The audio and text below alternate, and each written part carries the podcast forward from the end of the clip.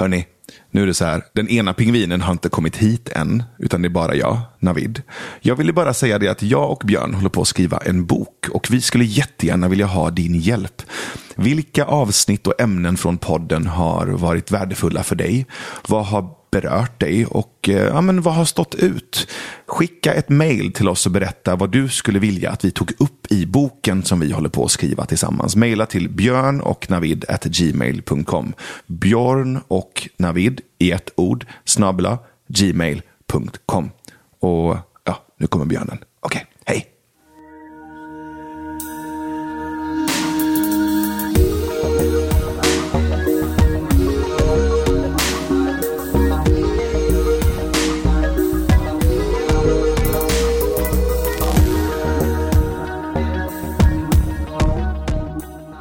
Idag gör vi något som vi inte har gjort förut.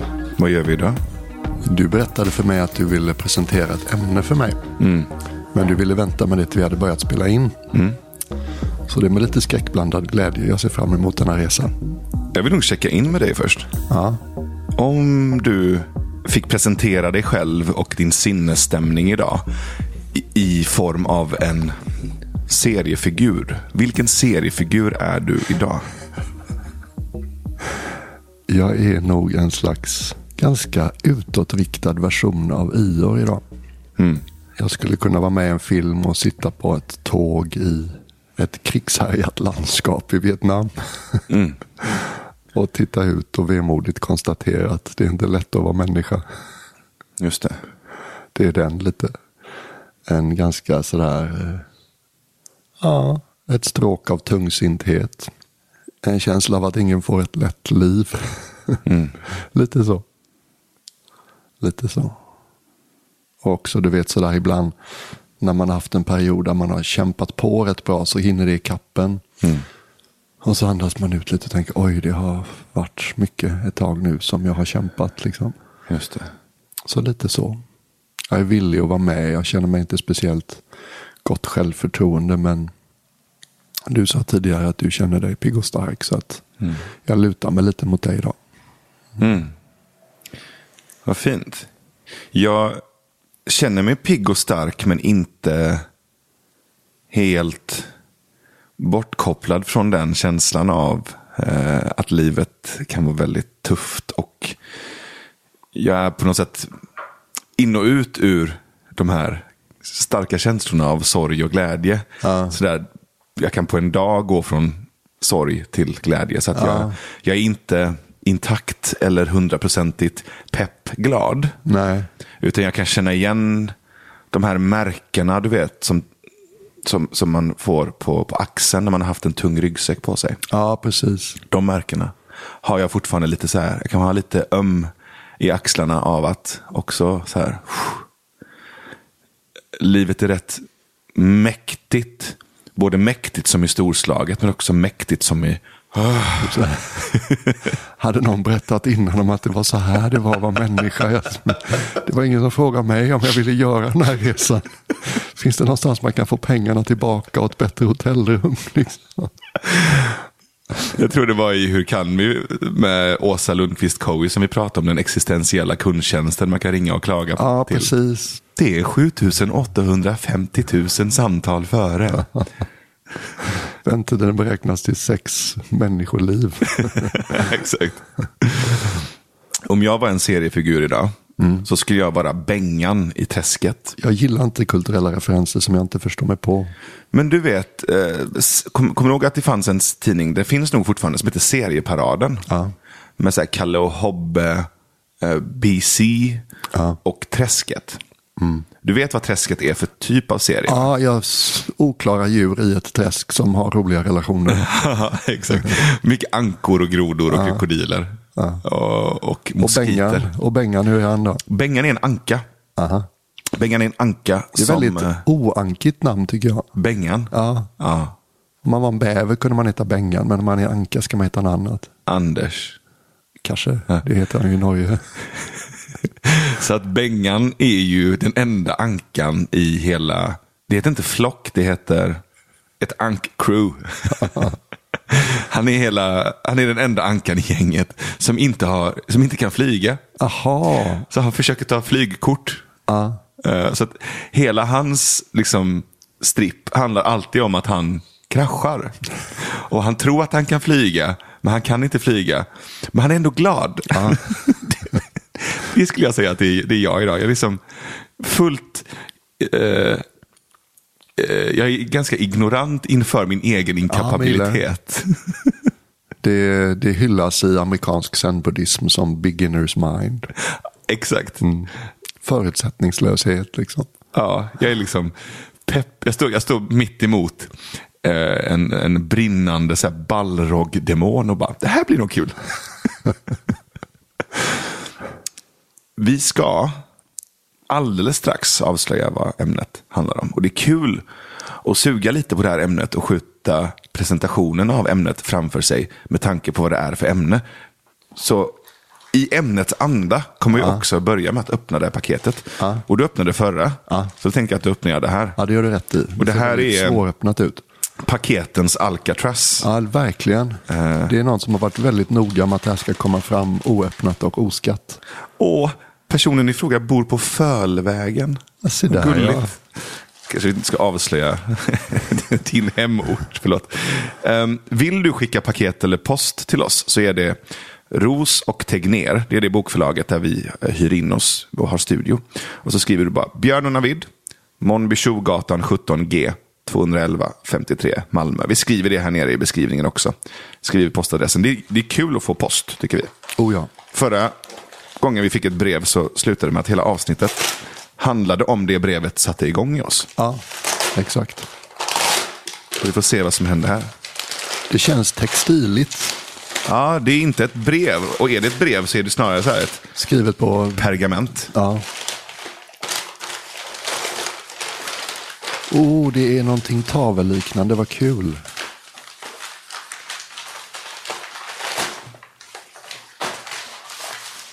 Och du kan nog nämna den här personens namn. Jag såg inget som sa att de ville vara anonyma. Oh, wow. Åh Jesus, Åh jäklar vad cool. vad fint. vad roligt. Det är en...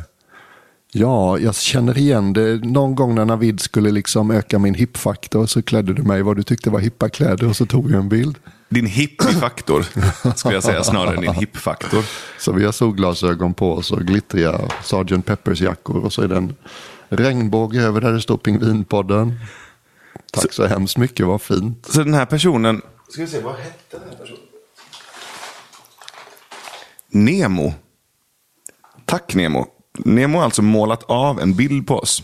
Med en sån otroligt trippigt tecknad stil. Jättefin ju. Ja visst. Vi får ta en bild på den här och lägga upp också. Förutom min Nemo, vi behöver prata om min näsa. Vad har hänt med den? Den är liksom rödvinsröd med små vita prickar på. Det här är ju liksom... Det här är ju inte efter en vit vecka, Björn. Och du har väldigt kosmiska glasögon. Ja, Men min näsa ser ju också jättekonstig ut. Den är blå. kolla. Jag får kolla. Ja, det har du rätt i. Ja, men det kanske är lite pingvinstilisering. Jag tror det. Ja. ja, vad kul. Tack Nemo. Tack snälla Nemo. Vilken, eh, vilken insats. Jag eh, tycker ju det här är lite roligt. För att vi har ju tidigare haft lite olika typer av avsnitt. Vi har haft avsnitt där vi tidigare, alltså innan vi sätter igång, bestämmer att vi ska ha det här temat. Och då vet båda om det och så kör vi på det temat. Vi har också avsnitt där ingen av oss vet temat. Där vi provpratar oss igenom och så ser vi vad som dyker upp. Så här har vi inte gjort innan. Nej, Hur känns det? det är roligt. Du vet, en del av mig känner alltid att jag behöver förbereda mig för ämnesavsnitt. Ehm, och den här gången så har du uppenbarligen ett ämne i åtanke. Ja, det här är och det är så- nu jag ska få reda på det. Det här är så meta också. Det här är så meta. För att ämnet är också sättet vi gör det här avsnittet på. Okej. Nu är jag väldigt nyfiken. Nu får du faktiskt kläcka ämnet. Kontrollbehov. Aha. Aha. Oj, oj, oj. Där gick kugghjulen igång kontoret. Bara veva? Det är mycket som ska snurra nu. Upp med vindbryggan, hissa seglen. det, förstår du, liksom alltså med tanke på att du inte fick veta det innan så blir det ju också en spännande känsla i att det inte fanns en kontroll Ja. av ämnet. Ja.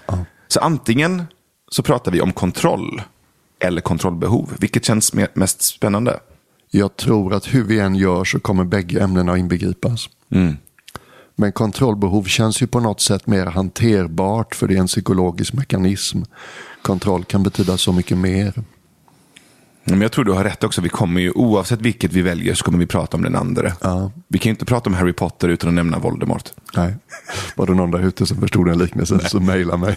Kn- Knappt liknelsebäraren själv. Anledningen, vill du att jag ska framea lite varför jag Ja, jag gillar att du framar. Jag har just nu haft en period, eller jag är fortfarande i en period jag känner att jag inte har lika mycket kontrollbehov som jag brukar ha. Och det är väldigt intressant att se vad som händer. Jag kommer sent. Jag glömmer bort saker. Jag tappar bort prylar. Jag, Jag är lite imponerad av att du glömde en dator på ett flygplan i förrgår från ett annat land. Och du har ännu inte gjort någon ansträngning som jag har sett åt att försöka få tillbaka din dator. Ja men titta inte, nu, sitter Victoria här borta och tittar på mig med, med, med fågelholksansikte. Jag, eh, hjälp mig då, jag, jag glömmer ju bort det på riktigt. Det är ju det här jag menar. Jag, det, är som att, det, är som att, det är som att jag under 36 år har byggt så här ett, ett ganska stort så här, Star Trek liknande kontrollbord. Liksom. Mm. Och anställt en massa människor eh, inuti mitt huvud som sitter där och bara yes sir, we're on it. Och en dag så kommer jag dit så är det bara så här, ingen där. Man bara, eh, hallå? Jag vet inte hur de här spakarna funkar. Oj, där glömde jag en påse på ett AA-möte. Där eh, glömde jag min dator på ett flygplan. Där kom jag för sent, eh, fyra dagar i rad. Där glömde jag äta lunch en, under fy, fyra dagar. Alltså, någonting just nu gör att jag, jag känner inte igen mig själv riktigt. Nej. Heller. Nej. Inte lika mycket neuroticism som det brukar vara där. Nej. Jag har väl upplevt dig som ganska så här, nästan motsägelsefull vad gäller kontrollbehov. Så på liksom typ i våra arbetsroller tillsammans känns det som du har nästintill inget kontrollbehov alls. Du är verkligen alltid pigg och redo. Det känns som att man skulle kunna väcka dig halv tre på natten och säga om två minuter ska vi podda om existentiell angst. Ja, gärna. Det är ett väldigt bra tillfälle att podda om just ångest också på natten. Så det hade jag varit. Och sen på ett liksom praktiskt handfast plan är du väldigt noga med nycklar och släcka ljusen och duka undan och fint i köket och logistik och först ska dit och då ska jag bo där och sen ska jag dit och gärna sådär ruta in dagen med mycket sådär klockslag liksom. Ja. Klockan tio gör det, klockan ett gör det, klockan fyra gör det. Ja. Jag tror jag vet varför det är så. Aha. Um, kommer du ihåg att jag ganska nyligen visade dig en eh, dokumentär som heter Aspergers are us. Ja. Som handlar om ett gäng killar som träffades på ett kollo för pojkar med Aspergers och så startade de en humorgrupp. Finns på Netflix för dig som lyssnar. Eh, Även på HBO finns det i form av en eh, dokumentärserie i sex delar. Och när jag sitter och tittar på de här killarna. Dels så blir jag ju helt förälskad i dem för att de är så jävla fina, kärleksfulla och roliga. Och jag känner igen mig Aha. i deras sätt att skapa små lathundar för vardagen. Ja. Så jag, får ju, jag har mer kontrollbehov i ganska vanliga situationer. Alltså i vardagssituationer. Ja. Vardagen är ganska svår för mig ibland. Och ge mig lite kött på benen. Ge mig exempel på en sak som du tycker är svårare för dig än vad det verkar vara för andra. Ja, men vardagssaker, rutiner som att du vet, städa, laga mat, gå och lägga sig, gå upp. Eh, den typen av ganska vanliga mekaniska saker. Ja. Uh, jag, alltså det finns en så här kliande rastlöshet i mig. Oro skulle jag nästan beskriva den som. Inför vardagliga rutiner. Och, och, Så det här gillar jag inte att göra men jag måste göra det. ja. Aha. och när det är som värst så känns det som tortyr. Alltså det känns som känslomässig tortyr. Fyll ut bilden. Handfast exempel. På något sätt så är det som att vardag lugn, lunk, repetition är ångestframkallande. Ja, ja. För att det, det är som att det inte finns något slut på det. Ehm, och, och sen är det bara en så abstrakt känsla av nästan. Det, går- det, det går mellan och när det är som, när det är som liksom mildast så är det rastlöshet. Och mellanläget är oro. Ja. Och toppläget är nästan hotfullhet. Det är så här, Vad kommer hända snart? Det är nå- någonting jobbigt, hemskt kommer hända snart. I det här repetitiva. Du vet, Men det låter inte som det har så mycket med aktiviteterna att göra utan mer en slags inre mekanism. Ja, Som, men absolut. Ja. absolut. Och, och, när du säger det här men att du skulle kunna väcka mig mitt i natten och vi skulle kunna podda. Ja. It makes sense. För att poddande, skrivande, talande, göra musik, vara i flow och vara i kreativitet. Alltså att vara i det kreativa, konstnärliga utrymmet. Det är ditt naturliga zon. Det är mitt naturliga. Där är jag som lugnast. Så att man skulle egentligen kunna ställa upp det i att jag kan lätt känna mig otrygg när det är lugnt och repetitivt. Och jag kan lätt känna mig trygg när det är kaotiskt och flytande. Ja, det är nog många av oss, jag har nog lite av det också, att man känner sig levande jord i det oförutsägbara. Medan tanken på att jag vet att den närmaste timmen ska jag dammsuga golven och torka dammiga ytor. Och liksom tvätta fönstren. Att man kan känna sig inlåst i någonting som känns bara alltför förutsägbart och inte spännande. Det är lite den där delen av oss som orienterar sig mot peak experiences som hela tiden vill ha kickar. Liksom.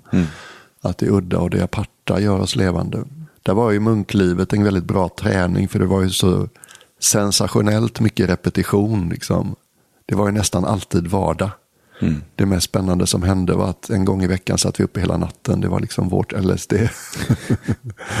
så att, eh, och någonstans så blev det ju så tydligt med åren att ah, just det, nyckeln till de här vardagsaktiviteterna det är att vara närvarande i dem. Och jag behövde den uppmuntran. Jag hade inte kunnat göra det själv på samma sätt tror jag. Men det hjälpte mig på något sätt att jag kan vila rätt bra i att diska, dammsuga, bädda och så. Det betyder inte att jag är superduktig på det eller gör det så ofta som jag kanske borde. Men när jag gör det så tycker jag att just det, jag fattar varför en sån här aktivitet är värdefull att göra. Och liksom inte begära av verkligheten att den ska vara annorlunda just nu än vad den är. Det är väl det hela buddhismen går ut på nästan. Ja, ja. Att acceptera det som är. Ja, absolut. Och inte söka kickarna liksom någonstans där ute. Utan på något sätt upptäcka att det finns en, eh, en ström som har runnit i oss hela livet. Så när vi hittar till den så är det liksom, ah, jag vill inte ta bort något eller lägga till något just nu. Allting är fint som det är. Det finns ju någonting ovärdigt i att eh, hela tiden söka omständigheter som ska vara precis så som jag vill att de ska vara. Man är ju fånge liksom. Och det finns någonting nästan lite barnsligt tyranniskt i det. Ja, verkligen. Jag vill att verkligheten och världen och alla andra människor ska omforma sig så att det passar mitt lilla nyckelhål av kontroll. Och det är så roligt så här. Det har aldrig hänt att världen har anpassat sig till hur jag tycker den ska vara fastän jag kanske går och bär på en outtalad invändning. Och ändå fortsätter man. Det brukar nästan vara tvärtom. Ja, oh ja. Att du får små existentiella käftsmällar Oh ja, snarare. oh ja, oh ja. Och ju mer du kontrollerar, desto mer motstånd gör du. Mm. Och desto mer motstånd du gör mot livets flöde, Mm. desto mer smärta kommer du uppleva. Vi pratade om det igår, att när det, när det spänner på sådär och är tufft när man blir utmanad, att det finns en poäng i att försöka liksom så här, andas och bara ge, ge upp Ja, lite. Ja, visst. Eh, Men det är ju lättare sagt än gjort också. Ja, det går ju rakt emot det här kontrollbehovet som vi alla har. Var, var upplever du att ditt kontrollbehov slår till? Oh. Munklivet skakar ur rätt mycket av det ur mig. liksom. Jag är inte alls lika självklar liksom i den skapande rollen som du är. Så jag kan uppleva ett visst kontrollbehov inför poddar. Sådär. Ehm, jag tror att det inte, jag tror att många kanske inte upplever mig så, men den inre processen är ganska kravfylld. Jag ställer rätt höga krav på mig själv. Och det syns nog inte alltid för jag tenderar att vara ganska lös och ledig kring andra. Så där. Jag är inte speciellt svår att ha att göra med för andra människor tror jag. Men till exempel, du vet, första avsnittet igår som vi spelade in eh, var jag liksom outtalat kritisk för jag kände att det blev självupptaget. Och då har jag någon slags kontrollbehov att nej men, nu måste vi göra det här med bredare relevans för alla som lyssnar. Är det verkligen intressant att höra du vet, Björn tala om sin turné och Navid tala om sitt någonting, vad det nu var. Mm. Så där kan jag vara ganska, jag har ett slags kontrollbehov över vad jag lämnar ut i det offentliga rummet. Ehm, och där är du duktig för du kan få mig att slappna av och leka och inte bli så himla självmedveten. Men där kommer det upp, du vet när jag ska sätta mig på kammaren och skriva. Det är ju liksom lite sorgligt nästan att jag har fått två bokkontrakt av Bonniers med några års mellanrum. Och bägge gångerna drabbats av sån skrivkramp, liksom, prestationsångest helt enkelt. Mm. Medan jag märker att när jag har en grupp människor framför mig, då är det så här, aha, men okej, nu har jag ett tydligt mandat här. De, de vill att jag ska prata. Mm. Så där kommer det upp. Socialt kan det bli så här, du vet, om någon är superannorlunda från mig. Jag har märkt det ibland med folk som är liksom transvestiter eller queer. Sådär. Vi hade en munk som var queer, en australiensisk munk i klostret i, i Thailand. Och då kan jag bli sådär, det är som ett slags, åh, oh, jag vet inte hur jag ska vara nu för jag kan inte gå till dig med den platsen där du är. Jag är ganska anpassningsbar och hittar du vet, eh, nivån där jag kan möta människor. Jag är rätt duktig på att flexa och hitta det. Så jag hittar en ingång till många olika sorters människor. Det har varit väldigt tydligt under turnén. Jag tycker det är kul att gå runt och bara heja och prata med alla innan. Mm. Det är en oerhört kaotisk situation. Men där märker jag att jag har liksom lätt för att docka an till folk och hitta liksom ett sätt att prata med varje person som verkar funka. Men när det kommer någon som är så här väldigt annorlunda, till exempel då, någon i liksom trans eller queer-kategorin, så blir det så här, ja men hur ska jag vara nu liksom? Det här högstämda, känslosamma, nästan lite teatraliska. Det känns som ett skådespeleri fast det är säkert ett väldigt naturligt sätt för dem att vara. Så här, vad, vad, vad, ska jag göra nu? Jag kan inte gå dit med dig. Liksom. Mm. Du menar att en person som är lite så flamboyant? Ja, precis. Ja. Det är som att jag kan inte vara så expansiv och galen på något sätt. Va? På det sättet som de är. Så då knyter det sig lite för mig och så säger jag till mig själv, kom igen nu, slappna av. Mm. Och så går inte alltid det. Kom igen nu, slappna av. Har det någonsin funkat mot sig själv eller mot någon annan? Ja, visst. Eller du vet, när vi på, jag var ju med ett dygn på Borderland. För dig som lyssnar så är det en slags, eh, jag ska säga, europeisk variant av Burning Man. Där folk lever ut väldigt mycket drömmar och fantasier och väldigt många vanliga konventioner lämnas åt sidan. Och folk springer omkring nakna väldigt mycket. Det tas en hel del droger. Man vet inte vilket tillstånd folk är som man pratar med. Och det är utlevt. Och då kan det bli en sån här, vem är mest utlevd? men där kunde jag på något sätt slå mig till ro så småningom att, men kom igen nu, alla är 25 år yngre än dig liksom. Och, um, jag kommer ihåg att jag märkte att jag hittade mekanismen, men slappna av, det behöver inte vara någon annan bara för att folk är annorlunda än du är van vid. Sen har jag nog ett visst kontrollbehov kring du vet, ekonomi och sånt där. Jag är ganska bra på att se till att det finns en liten krigskassa för tuffare tider. Eh, jag har visst kontrollbehov kring att du vet, betala räkningarna som inte hamnar hos Kronofogden. Jag är en väldigt bra reseledare. Jag är duktig på logistik så jag tar gärna hand om, du vet om man ska resa iväg ett par stycken eller med Elisabeth så där jag har koll på bästa biluthyrningen och bästa sättet att resa och duktig på att boka hotell och sådär. Jag vill att det ska bli bra. Mm. Jag är försiktig med hur vi talar om kontrollbehov därför att det är så lätt hänt att vi tänker det är nog liksom den normala mekanismen. Ja, jag behöver kontroll lite för mycket. Jag borde slappna av mer. Så jag tänker vara noga med att liksom påminna mig själv och de som lyssnar om att kontrollbehov är naturligt och sunt. Mm. Kan, vi, kan vi hitta på två olika ord då? Jag tänker att kontrollbehov mm. eh, har ju en slags negativ konnotation av att jag skulle inte klara mig utan det. Om vi kallar den resursbaserade versionen av kontrollbehov för kollkompetens. Ja visst, förmåga och inflytande över sitt eget liv. Ja men precis, mm. för det, så blir det som ja, men, lite varandras syskon. Liksom. Ja. Men ilska är ju ett kontrollbehov. Ja. Du vet. På något sätt signalerar du till världen, du eller det här eller de eller ni är inte okej. Exakt. Det är så här, och det är jätteviktigt att ha det. Det är friskt. Ja visst, det är liksom andlighet med asiatiska förtecken, liksom yoga, tai chi, qigong, meditation, buddhist, hinduvärlden. Så blir det ofta så att det är så att säga lite sådär, det är inte så kreddigt att bli arg. Det finns någon slags ideal om att man ska, jag tror ki- kinesisk zen-buddhism eller kanske konfucianism. Så talar man om liksom det upplysta sinnelaget som ett ohugget träblock. Det är på något sätt opåverkat. Och upphöjt jämnmod liksom hyllas som det mest storslagna av sinnestillstånd. Och där tror jag västerlänningar som dockar an till det får passa sig lite. Eh, Vi har redan lite komplicerad relation till vår ilska i den här delen av världen. Just det. Och det där fick jag också, den resan gjorde jag ganska mycket som munk. För det var ju, blev tydligt som ung munk att jag hade mer ilska i mig än många andra. Och så impulsiv och utåtriktad på det, liksom man stoppar foten i klaveret några gånger. Och så tolkar man budskapet inom de asiatiska eh, livsåskådningarna som att jag ska trycka ner den här ilskan jag har inom mig. Eh, medan det för dem kanske snarare handlar om att jag har redan en frisk ilska inom mig, den behöver inte växa. Nej, och den lite, ska vi säga, sofistikerade nyanseringen där jag kan tycka att ibland så överförenklas förhållandet till svåra känslor. Du vet, det är som att folk tror att jag bara har att uttrycka eller förtrycka den och välja på.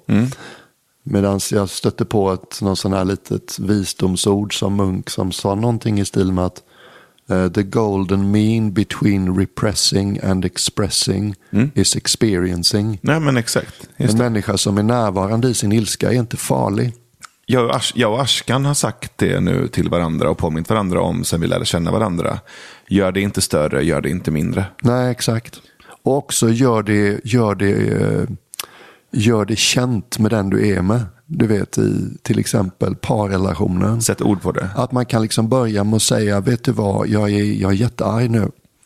Eh, och så försöka då vara liksom delvis i sin kropp och känna av den ilskan. Då märker jag att det jag säger sen tenderar att inte leda till att jag ångrar det eller skäms eller känner mig dum för det. Det är väldigt uppenbart att jag är arg eller irriterad eller otålig men eh, jag Så- projicerar inte på den andra personen. Så med det sagt så är ju ett sätt att komma igenom kontrollbehov att säga just nu upplever jag eh, visst kontrollbehov. Ja, exakt. exakt. Det, det- jag, jag, jag håller med dig. Jag brukar tänka också på att mycket av det jag upplever på insidan blir nästan lite gulligt när jag sätter ord på det och det kommer ut. Ja, visst, mänskligt sådär. Ja, human beings being human. Och jag märker ju olika det mellan till exempel, säg ibland talar man om tre känslor som är liksom huvudkategorier, rädsla, ilska och sorg. Så, I kategorin svåra känslofamiljer. Så märker jag hur jag ganska lätt liksom för att visa min sorg. Jag tycker inte det är så svårt att gråta offentligt. Medan ilskan är väldigt mycket mindre bekvämt förhållningssätt till. Det är så här, oj, är det här okej? Vad ska de tycka? Du vet det här loss of face, nästan det japanska sättet. Och det ser man i Thailand också. Liksom, den som blir arg har förlorat. Det är ganska automatiskt så ofta. Ja, det, så känns det ju onekligen i Sverige. Ja, det är det va? Absolut. En person som visar och uttrycker ilska är antingen eh, tyrannisk, galen, okontrollerad eller korkad. Alltså det är någonstans däråt beroende på vad det är för Ja, visst. kön och uttryck och, och personlighet. Jag får sådana liksom, jag får associationer till, jag läste någon gång att eh, det finns inget land i världen utanför England där Fawlty Towers blev så populär som i Sverige. Just det. Och för dig som är ung nog och inte känna igen det så är det en av Monty Python-medlemmarna John Cleese som driver ett litet hotell vid kusten, Torquay i sydvästra England. Eh, och han har ju uppenbarligen svåra ilske-issues. Och det är någonting så komiskt med någon som på ett väldigt engelskt vis fullständigt misslyckat hela tiden låtsas att han inte är arg när det är uppenbart för alla inblandade att han är jättearg. Jag tycker det är så fint med den traditionen av humor. Det kallas ju, alltså, känner du till eh, bakgrunden till hela clown? Nej, berätta. Nej, men som jag har förstått det så handlar clown eh, och den typen av... Eh, det, är ju en gammal tradition av nästan arketypisk tradition av skådespel. Och clownens roll är ju att försöka att inte tappa ansiktet. Och det är det som blir det humoristiska. Säg mer, det är inte uppenbart för mig. Clownens karaktär och clownens roll är ett uttryck för alla vi människors, eh, alla vårt behov att inte tappa ansiktet. Så att clownen uttrycker det. Och det är därför vi skrattar av lättnad för att äntligen någon visar det. Så att Basil Fawlty är ju en clown. Sacha Baron Cohen, alltså Borat, Ali G, är ju en clown. De kommer alla från clowntraditionen. Så det är därför det är så skönt och det är därför det är så befriande att titta på när någon clownar sig. För att jag känner en release i mig att se någon annan tappa ansiktet. Det. Och ofta då en högt buren, utifrån samhällets status, man i kostym. Mm, En engelsman i kostym som tappar ansiktet. Det är därför, det är därför Monty Python är så jävla kul. Just det. För att det är väldresserade, liksom upplyfta, otroligt akademiskt, liksom lingvistiskt korrekta män som slår varandra i ansiktet med fiskar. Skitkul ju.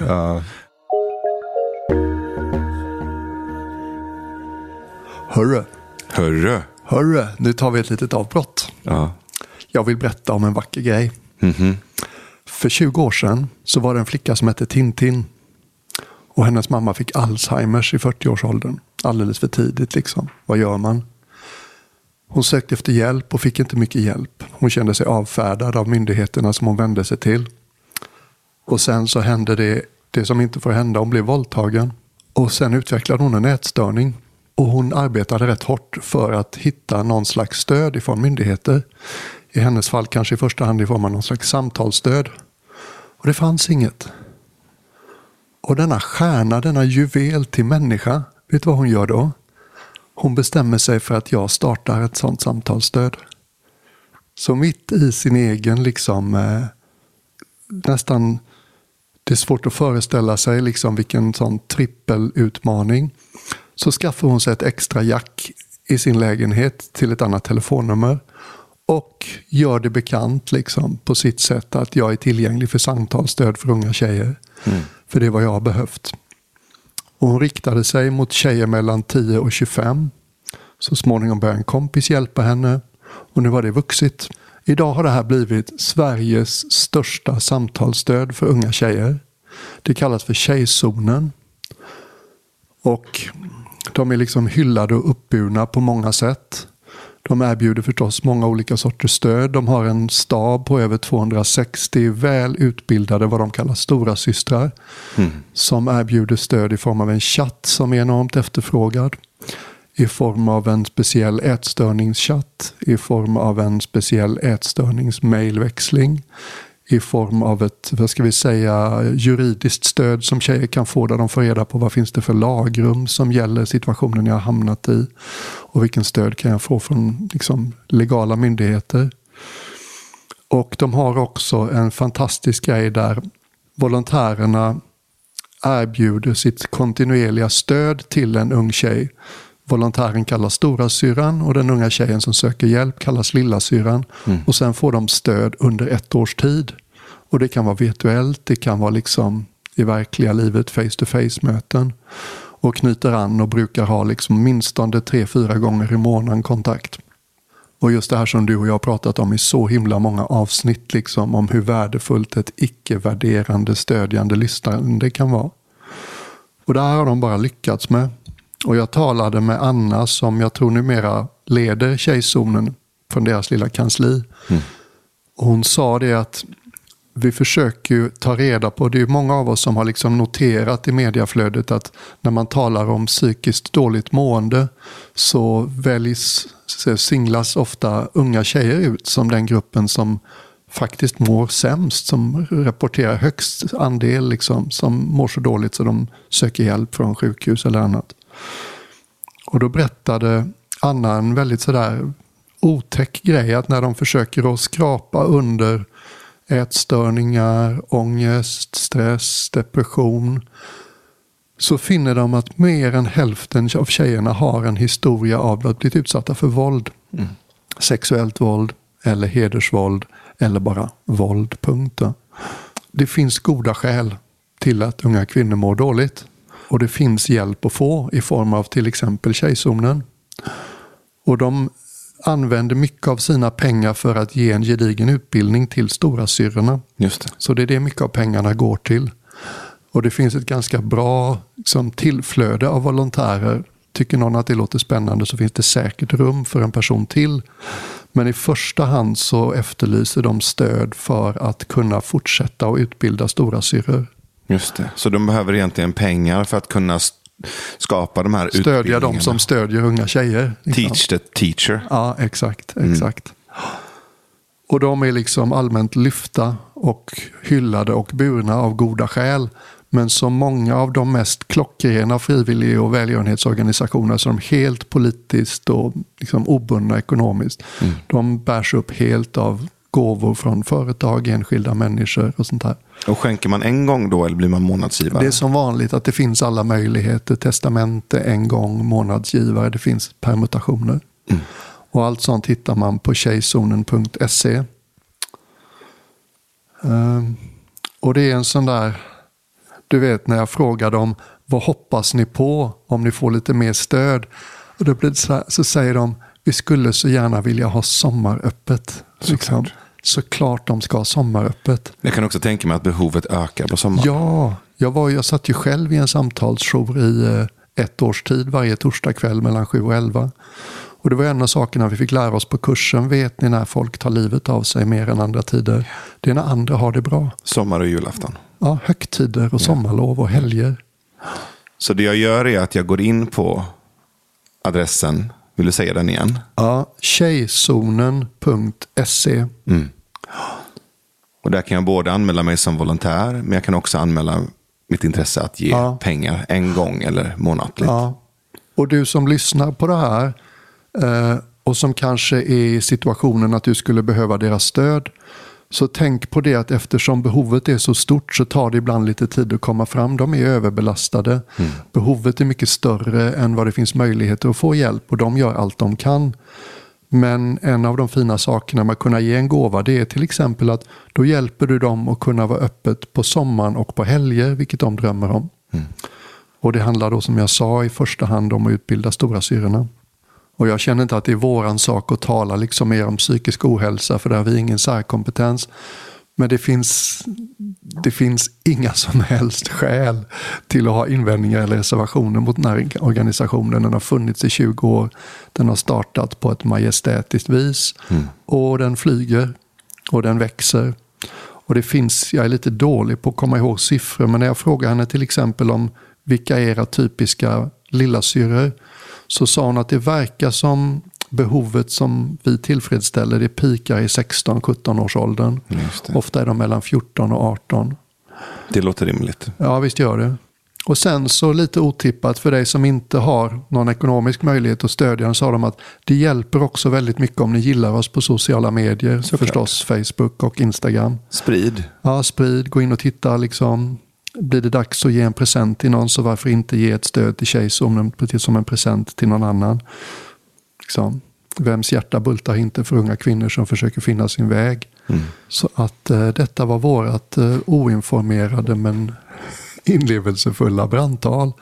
För att av alla saker som är värda att stödja så är Tjejzonen ett skinande exempel.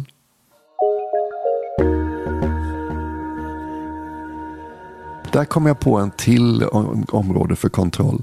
Jag har grymt svårt för när det blir liksom dålig stämning eller pinsam stämning. Som jag kan inte titta på Sacha Baron Cohen. Därför att jag tycker det är så genant liksom. De här människorna som blir mer och mer obekväma som utsätts för hans personas liksom. Och även typ Bonusfamiljen som blev jättepopulär. Och jag sitter liksom med skämskudden hela tiden och höjer den för ögonen för att jag bara klarar inte de här spända situationerna. Att titta på Bonusfamiljen för mig är en fysisk upplevelse. det är som ett träningspass. Jag är ja, slut exakt. jag, Ja, står ju upp, nej, men jag står ju upp och skriker. Jag står ju upp och alltså, skäller på de här jävla ursäkterna till föräldrar. Jag blir så arg, jag blir så provocerad. Så att jag, jag kastar nog kuddar snarare än hålla i dem. Men, men ja, det är ju... Mm. Det är så- intressant. Det är, det är lite också, det säger någonting om ditt och mitt förhållande till ilska.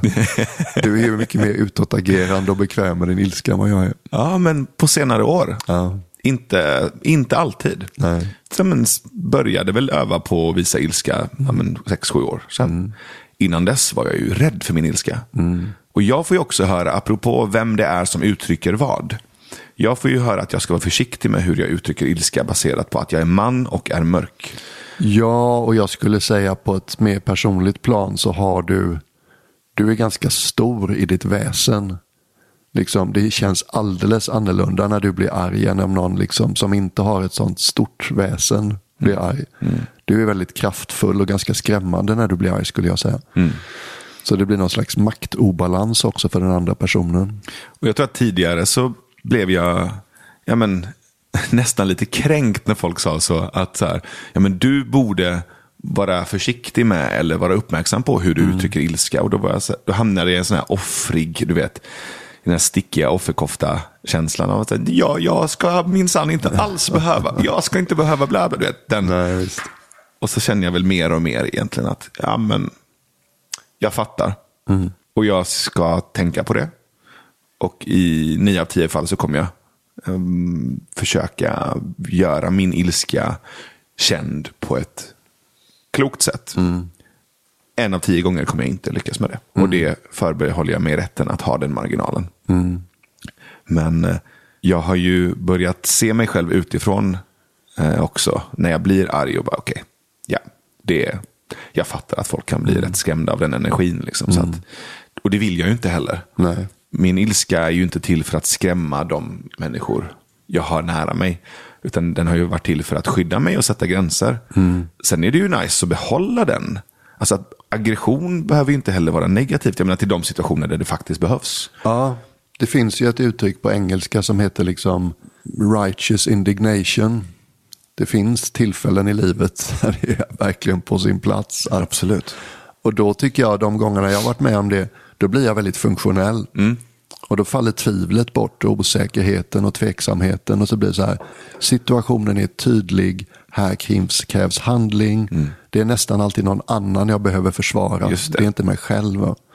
Det är inte lika lätt att känna ett otadligt uppsåt när det gäller att skydda mig själv. Jag kan tycka det är lättare med andra. Med. Inte minst utsatta liksom, barn, gamla, djur. Sådär. Jag tror också att jag, om jag tittar på de situationer som jag känner mest att mitt kontrollbehov kliver fram. Så skulle jag säga att det oftast är sociala situationer. Ja, det är de vi utsätts för. Liksom.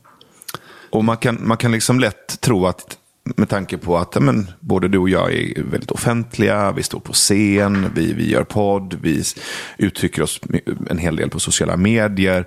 I, och tittar man på alla våra uttryck och skyltfönster så kan man lätt få en bild då av att, men fan Navid, du, du är väldigt extrovert och expressiv och vill liksom nå ut till människor. Ja, men okej, du gillar att relatera till andra, du gillar att socialisera. Ja, på mina villkor. Ja. Så att, att skriva och tala från scen, att skriva på mina sociala medier, att tala från scen, att göra podd, är extremt kontrollerat. Jag bestämmer förutsättningarna. Att kliva in på en fest, som jag inte håller i. Nej. Att kliva in på en middag där jag är inbjuden, som jag inte är värd för. Att kliva in på ett mingel är jätteutmanande. Ja. Och då blir jag väldigt blyg och väldigt introvert. Det finns två vägar ur det för mig. Vilka är de? Antingen tillit eller karaktär. Ja, ja, du spelar någon eller så hittar du tilliten. Antingen spelar jag Navid Modiri. Jag skickar fram honom bara. Tjena, läget då? Jo men det är bra. Ja, men fan vad kul, vad gör du nu då? Nya projektet? Ja, men jag har varit med om det flera gånger. Det har känts som att du spelar Navid Modiri när vi är ute på så här lite oförut. Liksom Janne Björges eh, 50-årskalas till exempel. Då spelade du Navid Modiri. Ja. Ja. För det, det, det var någonting som gjorde att jag kände att usch, jag känner mig inte riktigt eh, tillfreds eller hemma. Jag kände mig lite otrygg där. Det var någonting med stämningen. Och, och så har jag känt även på andra fester eller på tillställningar. Och det har egentligen ingenting med de personerna att göra. Det har ingenting med festen eller, eller du vet, vem som bjuder in eller vem som fyller år att göra. Det har att göra med min sinnesstämning. Och jag hade precis kommit från eh, ett eh, släktkalas. Så jag var redan överväldigad av sociala intryck. Och då snackar vi de persiska uttrycken. Som inte är särskilt minimalistiska eller tillbakahållna. Så jag var leda, alla mina konton var övertrasserade. Ja. Så jag hade ingenting att plocka ut. Nej, nej. Därför blir det ju väldigt spännande då. För att nu senaste veckorna så har jag varit väldigt lite Navid Modiri. Skickat fram den här karaktären väldigt lite och varit väldigt mycket i flow.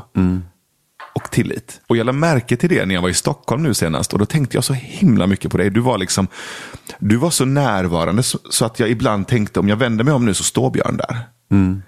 Du vet, när jag är i Stockholm, när jag brukar åka till Stockholm, så, så har jag någon form av konsult-FOMO. Ja.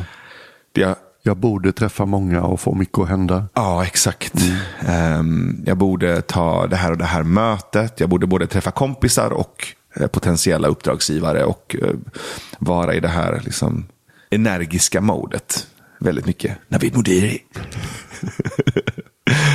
och då ser ju min kalender ut, du vet, lite som när man hackar gräslök. Ja. Det är bara så ping, ping, ping, ping, ping, ping, ping. Så här, det är små, små, små, små duttar i min kalender. Det är knappt så att man ser att det är eh, kalenderposter. Jag tror du har liksom på ett par dagar i Stockholm i din gamla version hade du lika många möten som har med jobbet att göra som jag har på ett år. Ja, men rimligtvis.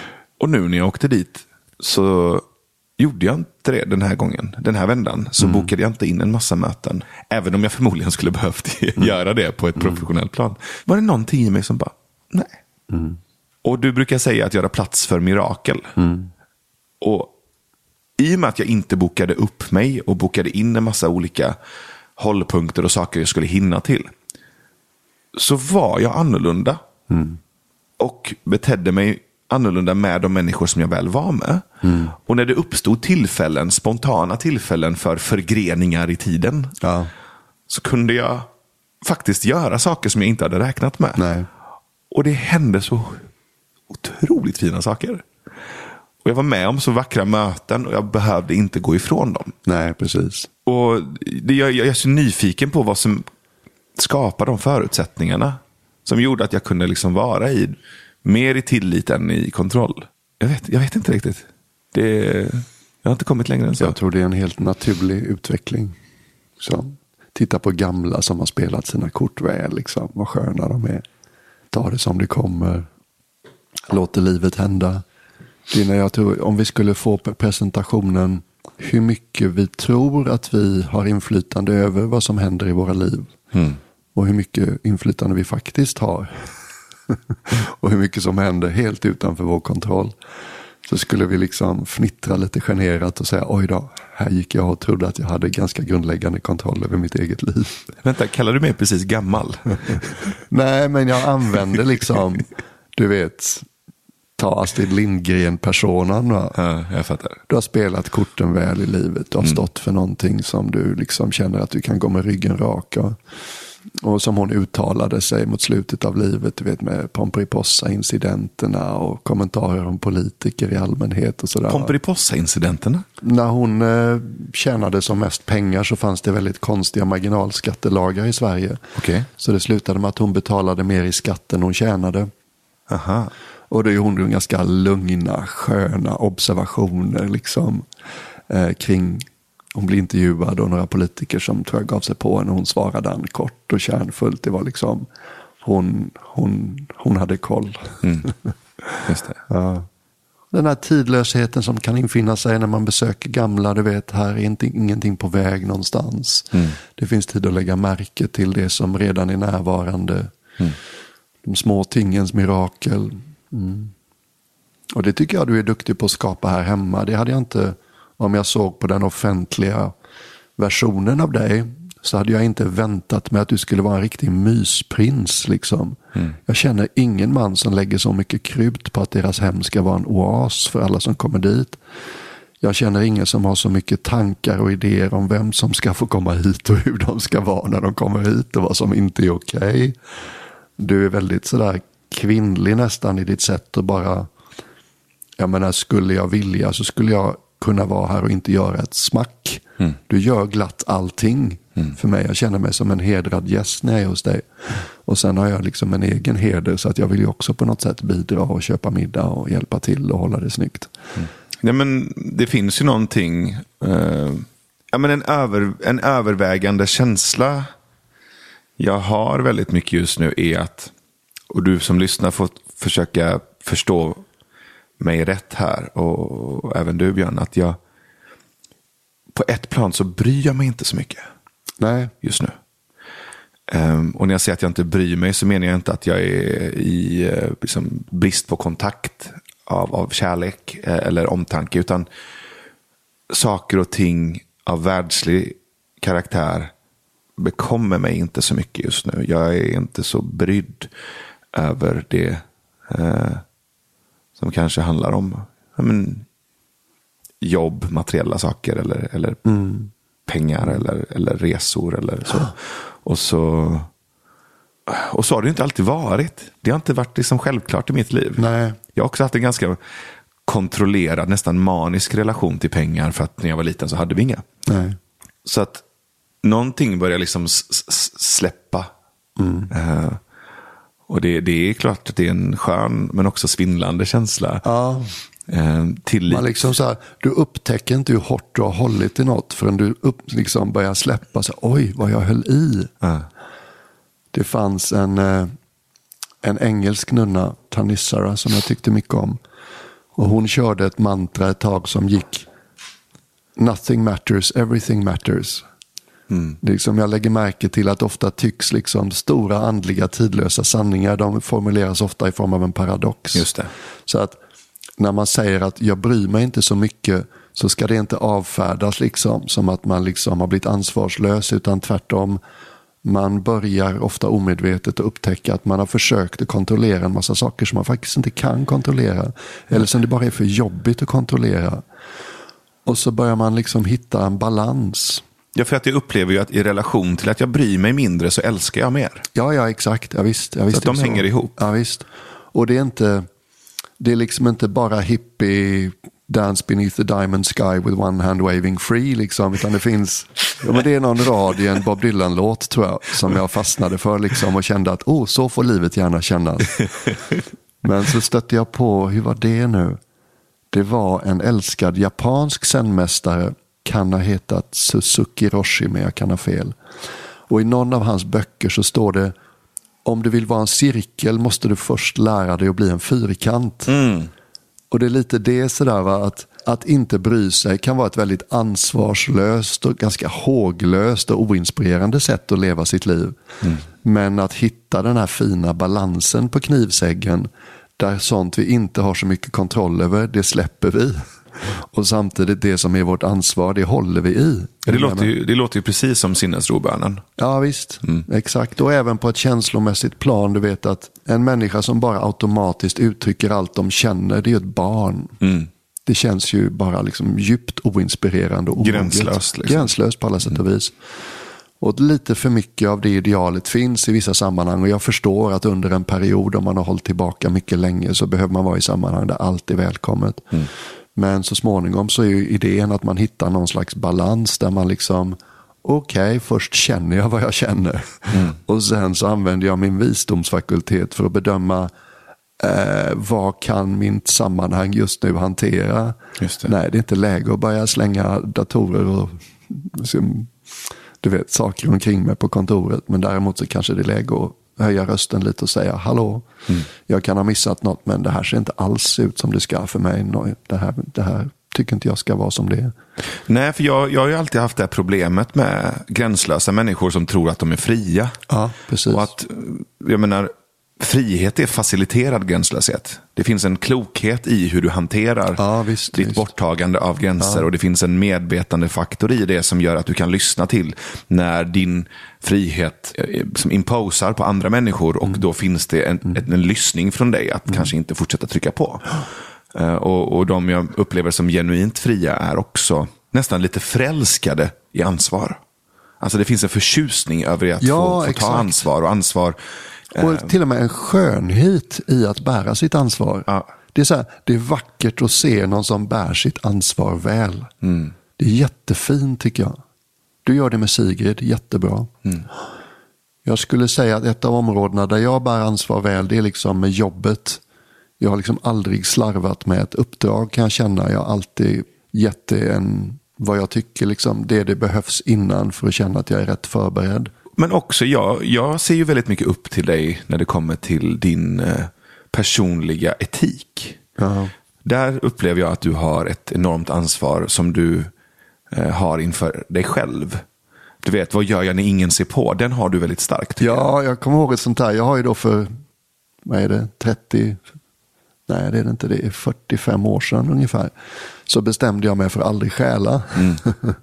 På grund av att jag åkte fast för snatteri och min mamma reagerade så klokt liksom och lärde mig en läxa. Utan hon kanske ens förstod att hon gjorde det. Och jag minns när du och jag hade den här hotellfrukosten som var lite komisk nyligen i Stockholm. Och vi upptäckte att ingen av oss åt frukost för vi bägge två är på sånt här 16 timmar fasta om dygnet program sedan några veckor. Men ändå, vi satt och drack te och kaffe. Och då var det sådär när vi gick därifrån, rent tekniskt har ingen betalat för mitt kaffe. Och på pappret kan hotellet kräva att, ja men grabben du satt ju här och konsumerade från vår frukostbuffé även om det bara var kaffe. Och då kände jag att jag behövde gå förbi receptionen och säga som det var liksom. Och där tror jag att, det är liksom min buddhistiska bakgrund, jag tror det ofta underskattas vilken ehm, kraft eh, en etisk ryggrad ger. Mm.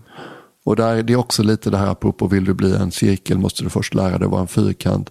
Det är viktigt att ha klart för sig vad man har bestämt sig för att inte göra. Mm. Jag fick en bild av det nu. Jag tänker liksom att det är lite som att när du är noggrann med dina etiska detaljer i livet. Ja. Så det är som att du går genom livet och sen så finns det tillfällen där du får möjlighet att trycka ner en, en tangent på ett piano. Så här, kläng. Och sen så går det några dagar till och så kommer nästa kläng. Och det kan verka vara bara liksom en tangent. Men under ett helt liv så blir det ju en symfoni. Ja. Och den ger ju en klang i dig. Och det tror jag att jag precis kanske insåg. nu när jag sa det. Att det är inte de här enstaka tillfällena bara, utan det är också klangen det skapar i dig. Du blir en etisk varelse. Och, och det påverkar ju också andra människor. Jag menar, ditt sätt att vara, det påverkar ju mig. Jag vill ju ta ansvar eh, för att jag har ju människor runt mig som tar ansvar på ett så vackert sätt. Och du har liksom en tårtbit. Sen finns det ju, jag menar Ashkan är också en sån person som jag ser upp till väldigt mycket när det kommer till ansvarstagande. Han har en sån otroligt så här, nästan lite det så royal energi i, Ja, i sitt visst. sätt att kliva in i Ja, ansvar. Som är så här, jag blir sådär förtjust i honom. Det är visst, tänk att få vara en som andra litar på. Ja. Du vet det här med liksom att frisera sanningen. Det hade jag också liksom ett väldigt tidigt beslut på att det, det gör inte jag längre. Eh, sen finns det liksom språkliga krumbukter och kul att se dig. Är det verkligen kul att se dig? Du vet sådana så sociala situationer där det kanske inte alltid liksom är klockren absolut sanning just då. Men i huvudsak, du vet, ju mer du håller dig till sanningen, ju mer går dina ord in hos andra människor. Det finns en kraft i orden som kommer av att man har varit försiktig och sanningsenlig med dem. Man kan ju tro, eftersom vår samtid är så full av stora idéer, det är så lätt liksom att få, till, få tag på de stora idéerna för de finns på nätet eh, på något sätt. Va?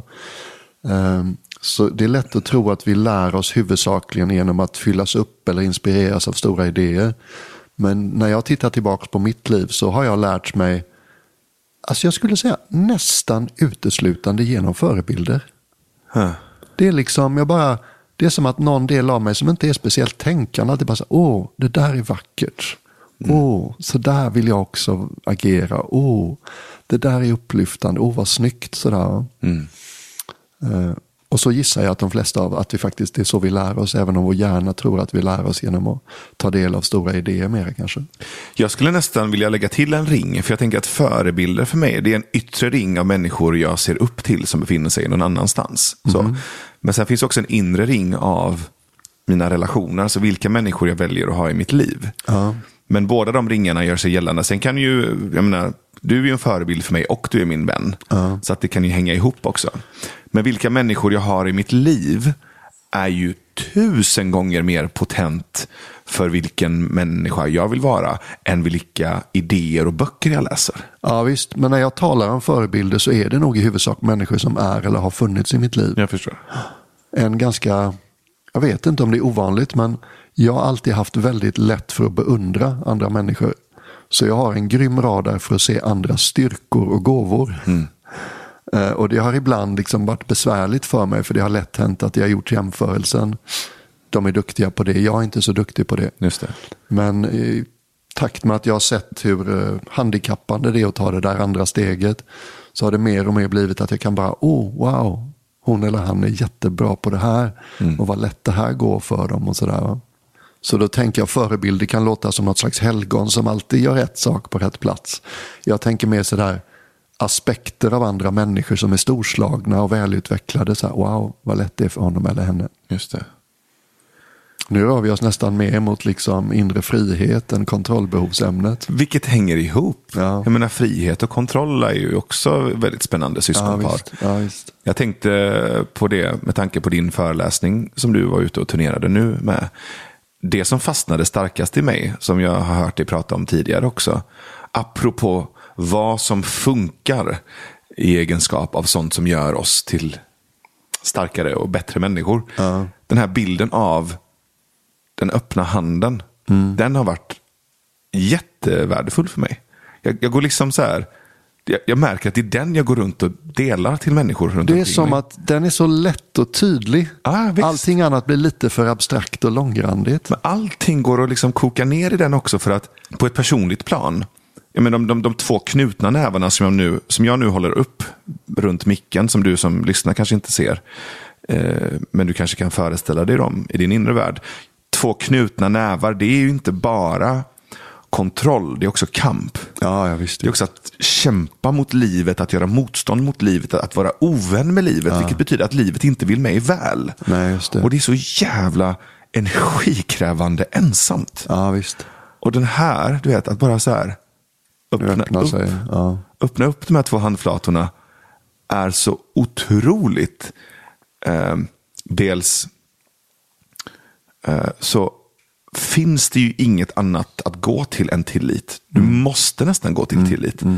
För att det här är så ömtåligt. Handflatorna är så Du sårbara. känslig liksom. Utsidan av dina händer är mycket mindre känslig än insidan. Ja, men också att du säger någonting. Det här är ju ett budskap till andra och till det som är större och till mig själv. Att som min mormor brukar göra när hon ber, så brukar hon säga, jag har inget, jag behöver inget, jag kräver inget. Det är ju det här, alltså att bara stå så här med två öppna handflator utan att ens säga någonting, är ju en bön. Ja, visst. Och är det en existerande bön inom islam eller är det hennes ord? Vet ej. Nej. Ehm, Men det de tre meningarna är ju väldigt så kompasslika för mig. Ja, visst. Och sen kanske en nyansering också. Det är så lätt hänt att vi tänker i svart och vitt och antingen eller. Jag kan tycka att när vi talar om kontroll så kan det vara bra att påminna oss om att det handlar inte bara om öppen eller stängd. Det handlar om hur hårt håller du i någonting. Du Mm. just vet. det. Jag vill att något ska hända, jag vill möta någon, jag vill hoppas att det blir så här. Mm. Och då tycker jag så här, det är orimligt och orealistiskt att tro att jag inte ska ha preferenser och önskemål och förhoppningar och farhågor. Men hur hårt jag håller dem har väldigt mycket att göra med hur mitt liv känns. Och håller jag dem för hårt, liksom, det måste bli som jag vill. Det är asjobbigt hela tiden för det är sällan som livet blir precis som vi vill. Men om jag liksom fortfarande har mitt önskemål, men jag är lite ledigare och lösare kring det. Jag hade hoppats på det här utfallet, nu slutar det på ett annat sätt. Men jag kan flexa. Ja. Och det är liksom en slags elastisk plasticitet i viljecentrat. Du vet att, whoops, ja, det här var inte vad jag hade tänkt mig. Ja. Och där kommer ju tillit in igen. För liksom, om tilliten är god så blir det något sånt här, okej, men någonting ville att det skulle bli annorlunda. Då finns det säkert någonting att hämta eller lära sig eller förstå eller släppa taget om här.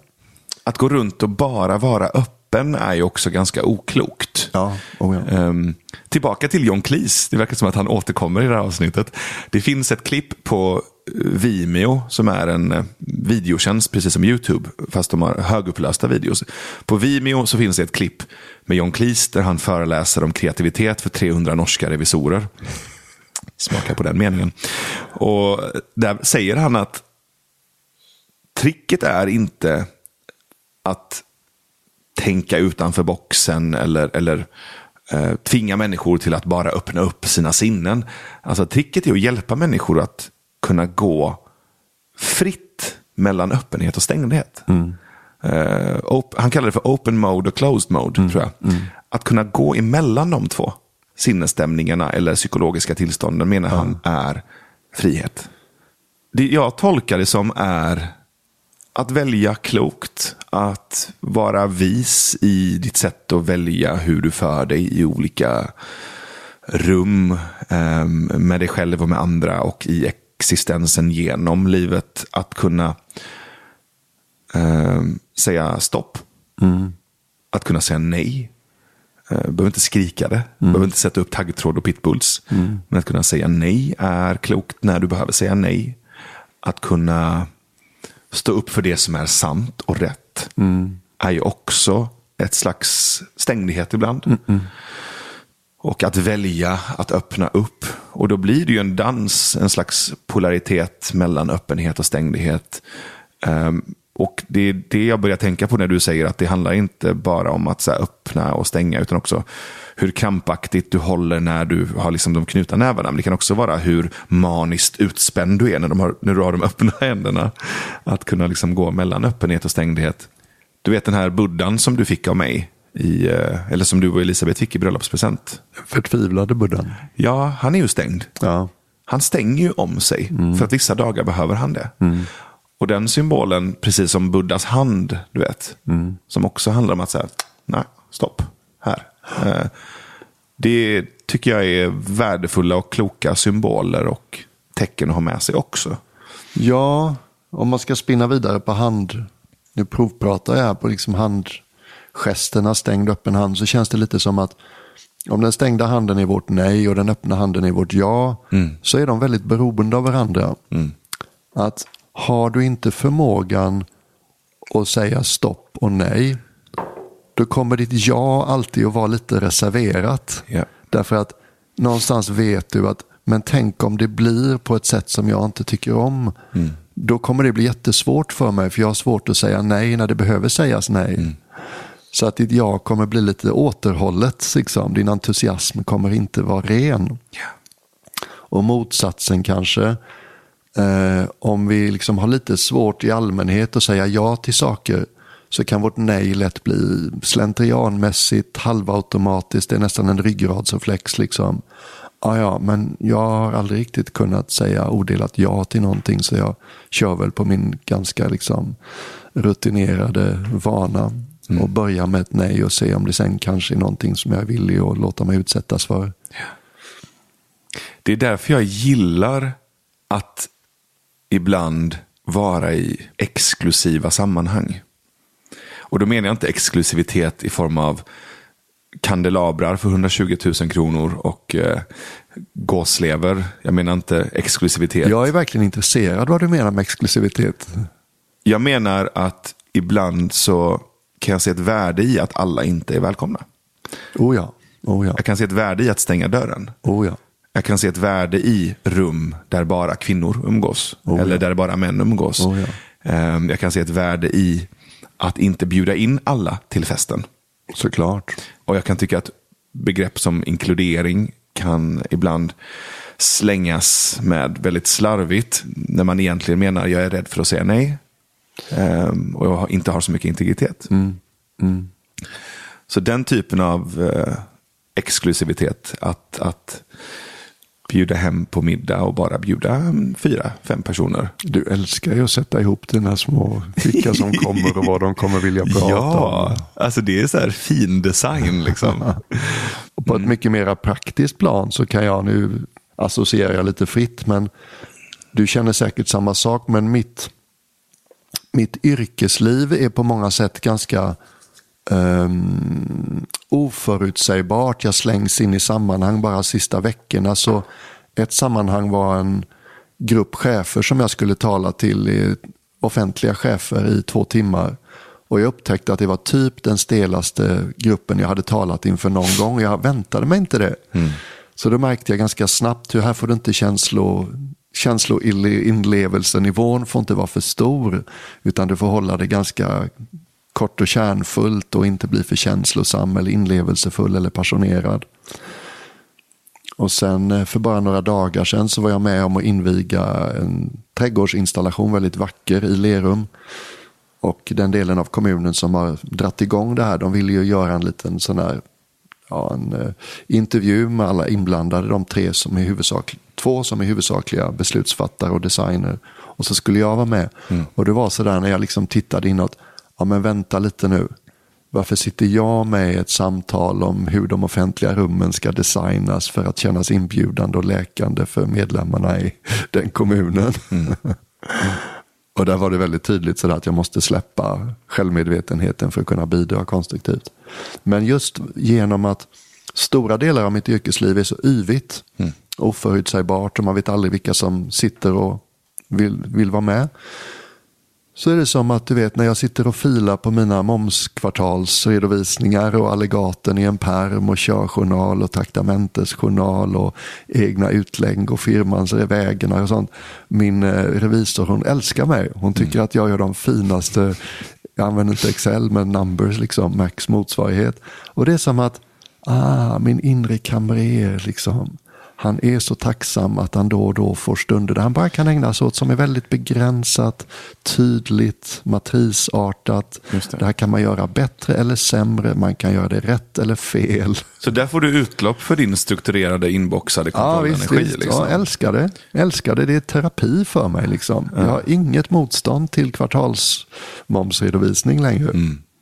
Och det är också lite det här, liksom, hur förhåller du dig till det? Klichén är ju, du vet, det är jättemycket egenföretagare på Archipelagen, kontorshotellet där jag får sitta.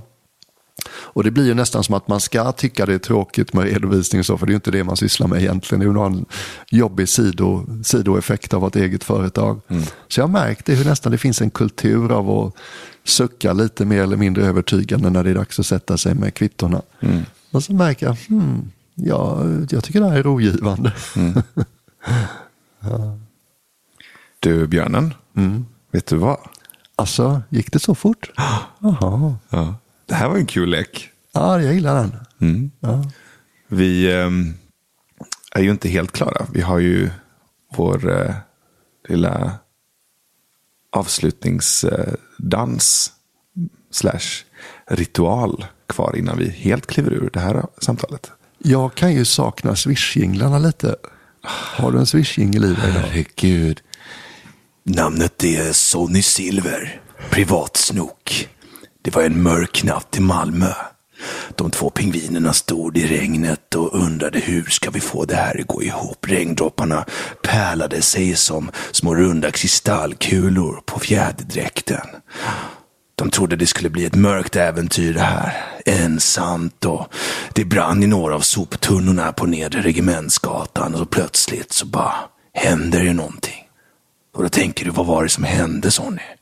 Det swishar till i den digitala plånboken va. Det kommer små existentiella flaskposter från rymden. Människor de inte kände, främlingar som bara kastade ur sig. Här är en spottstyver för ert lilla provprat hörru. Det sa de tänkte jag själv. Hur mycket spottstyver har man fått för det här uppdraget då? Ingenting. Ja, det är väl som vanligt. Inkastad och avtuggad av existensens stora metalliska käft. Ja, det är Sonny Silver för. Vi ses. Visst är den här sidan av Navid alldeles fantastisk. Var får han det ifrån? Jag tror det var en blandning av Persbrandt och Ulf Lundell. Var det inte lite Leif GW Persson också? Kan ha varit. Ja. Och jag tänker inte ens fortsätta på den rösten, men eh, hörni ni, det är ju ett litet vardagsmirakel att trots att vi inte har skickat ut något podd från pingvinflaket på så länge så fortsätter en del av er att skicka oss en slant när ni har lyssnat. Och här finns några kända och några nya namn. Den här veckan vill vi nämna till exempel Josefin Wall, Maria Sandqvist Wång, så regelbunden, Kajsa Malin Atlestam, min kompis Josefin Kronstrand, Åsa Andersson och min barndomskompis Ulla-Karin Ränning Svantesson, Maria Sandqvist Wång igen, Anna Bröders, Lovisa Fältskog Johansson, ännu en vän, Besse, ännu en vän, Maria Enberg, Norgren och Kristina Tolin. Tack så hemskt mycket för er hjälp. Och nu ska vi se här. Kajsa-Malin Atlestam skriver så fint. Tack behöver era skörstarka samtal. Hmm. Vi behöver dem också Kajsa-Malin, men tack. Sa du numret eller missade jag det? Aha, nej men det har varit lite semester nu så det är sådana detaljer.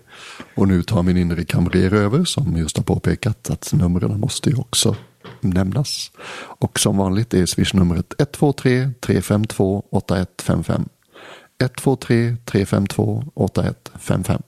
Och tack du som har lyssnat och tack för att du delar och sprider våra provpratande pingvin. Eh, eh, prologer. Jag försökte komma på något mer på P. Pingvinprologer, det är bra. Ping, pingvinprologer, precis. Och tack du björnen för eh, ja, men ett väldigt kul avsnitt idag.